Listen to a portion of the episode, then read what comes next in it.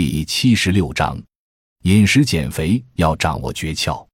单纯性肥胖者通过饮食来减肥，能取得比较理想的效果，但必须掌握其中的诀窍。一要控制主食，限制纯糖和甜食。人们都知道，引起肥胖的主要热量来源是饮食中的主食。我国人民膳食中总热量的百分之五十五至百分之六十来自糖类，包括淀粉在内。百分之十至百分之十五来自蛋白质，百分之三十以下来自脂肪，所以减肥的重点应放在控制主食，应该有计划、有步骤的减少主食的摄入量。如果原来食量较大，可采用逐步递减法，一日三餐各减去主食五十克，逐步将一天的主食控制在二百五十至三百克，养成吃七八分饱的习惯。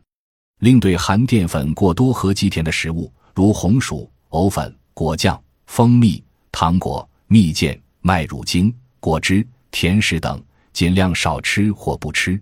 有人做过调查，肥胖者中喜欢吃甜食的占百分之六十以上。另外，要少吃三白食物：精白米、精白面、白糖。主食最好粗细杂粮搭配。二、适当提高蛋白质的供给量。对于未发生心脏、肾脏等疾病的肥胖者。每千克体重可以供给一五至两克蛋白质，因为蛋白质有较高的动力作用，可增加热量消耗，有利于减轻体重。如鱼、虾、海味、鸡肉、兔肉等食物，蛋白质含量高而脂肪少，所含热量比猪肉低三至六倍。少油的豆制品也是蛋白质的良好供源，而且对降低血脂有相当好处。三、改进烹调方法。改进烹调方法可使食物的热量降低，但仍有饱腹的作用。用于减肥的食物在烹调技术上很有讲究，应避免简单化。例如，猪肉热量要比等量的鱼、虾、鸡、兔等高三至六倍。切成肉丝、肉末或做成焖排骨、带骨，要比炖肉显得量多而省油。五十克面粉可做成十几个小馄饨，或烙成多张薄饼。加蔬菜吃比做成一个馒头显得凉多而易饱腹。卤鸡蛋、茶叶蛋之类，在胃里停留时间要比炒鸡蛋、蒸蛋糕、蛋花汤长一倍，有助于解决低热量和饱腹感的矛盾。减肥食物应尽量采用清蒸做法，少用油煎、油炸。炒可偶尔用之，但油绝对要少。有人认为减肥饮食不可勾芡。因为勾芡会使油更易附着于食物上而被吃下，但如果本来就用油很少，勾芡也无妨。只是一大匙淀粉的热量就有一百四十二千焦，三十四千卡，也必须计算在内。烹调工具的选择也有讲究，如微波炉、不粘锅和烤箱。烹煮食物时常可以不用或少用植物油，因此比较适合用来烧制减肥食物。四、摄入充足的水分，充足的水分可以促进脂肪组织充分代谢，有利于减肥。美国医学家发现，任何种类的汤都是一种食欲抑制剂。实验表明，在饭前先喝汤，可以放慢吃饭的速度，使大脑的过饱中心有时间观察，从而不致吃得过多。有人将肥胖者按年龄、性别、肥胖程度进行饮食控制实验，十周以后。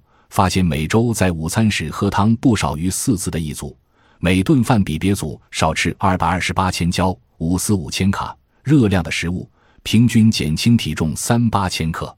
营养学家们证实，那些喝各种汤并吃奶制品的人是最健康的。无少吃动物脂肪类食物，动物脂肪类食物含胆固醇多，进食含大量胆固醇的食物会增加血清胆固醇水平，使血管壁肥厚。弹性变差。目前认为，肥胖者每天饮食中的胆固醇量应限制在三百毫克以下。用植物脂肪代替动物脂肪，对保护心血管健康有好处。由于动物性食物可供给一部分优质蛋白质，所以还应适当进食。且因为脂肪对维持人体正常生理功能也有着十分重要的作用，维生素 A、维生素 D、维生素 E。维生素 K 都是溶解在脂肪中进入人体的，称脂溶性维生素。适量的脂肪还可增加饱腹感，因此减肥者进食时千万不可一点荤菜都不吃。六、克服减肥过程中的假饥饿，在控制热量摄入的过程中，肥胖者可能会出现饥饿、头昏、乏力等不适，这时一般并无大碍，坚持几天以后就可适应。肥胖者往往饭量大，相当多的人是长期养成的嗜食习惯，是心理上而并非真实生理上的需要，因此节食后的饥饿感。往往也不是生理上的，而是心理上的饿。经过一段时间养成新的饮食习惯后，这种现象就会自然消失。为了避免这种假饥饿感的产生，可适当多吃一些热量少、体积大的食物，如青菜、包心菜、芹菜、笋、萝卜、冬瓜、番茄等。七、合理的就餐习惯，养成一日三餐，每餐吃七八分饱的习惯。就餐要定时。定量，两餐之间或睡觉前感到饥饿时，可吃些含水分多而糖分少的水果。俗话说：“早餐吃好，午餐吃饱，晚餐吃少。”实践证明，一日三餐按早、中、晚逐渐减量的办法最易减肥。因此，在日常生活中要做到按时就餐，不吃零食，晚餐少吃，并控制进食高胆固醇的食物。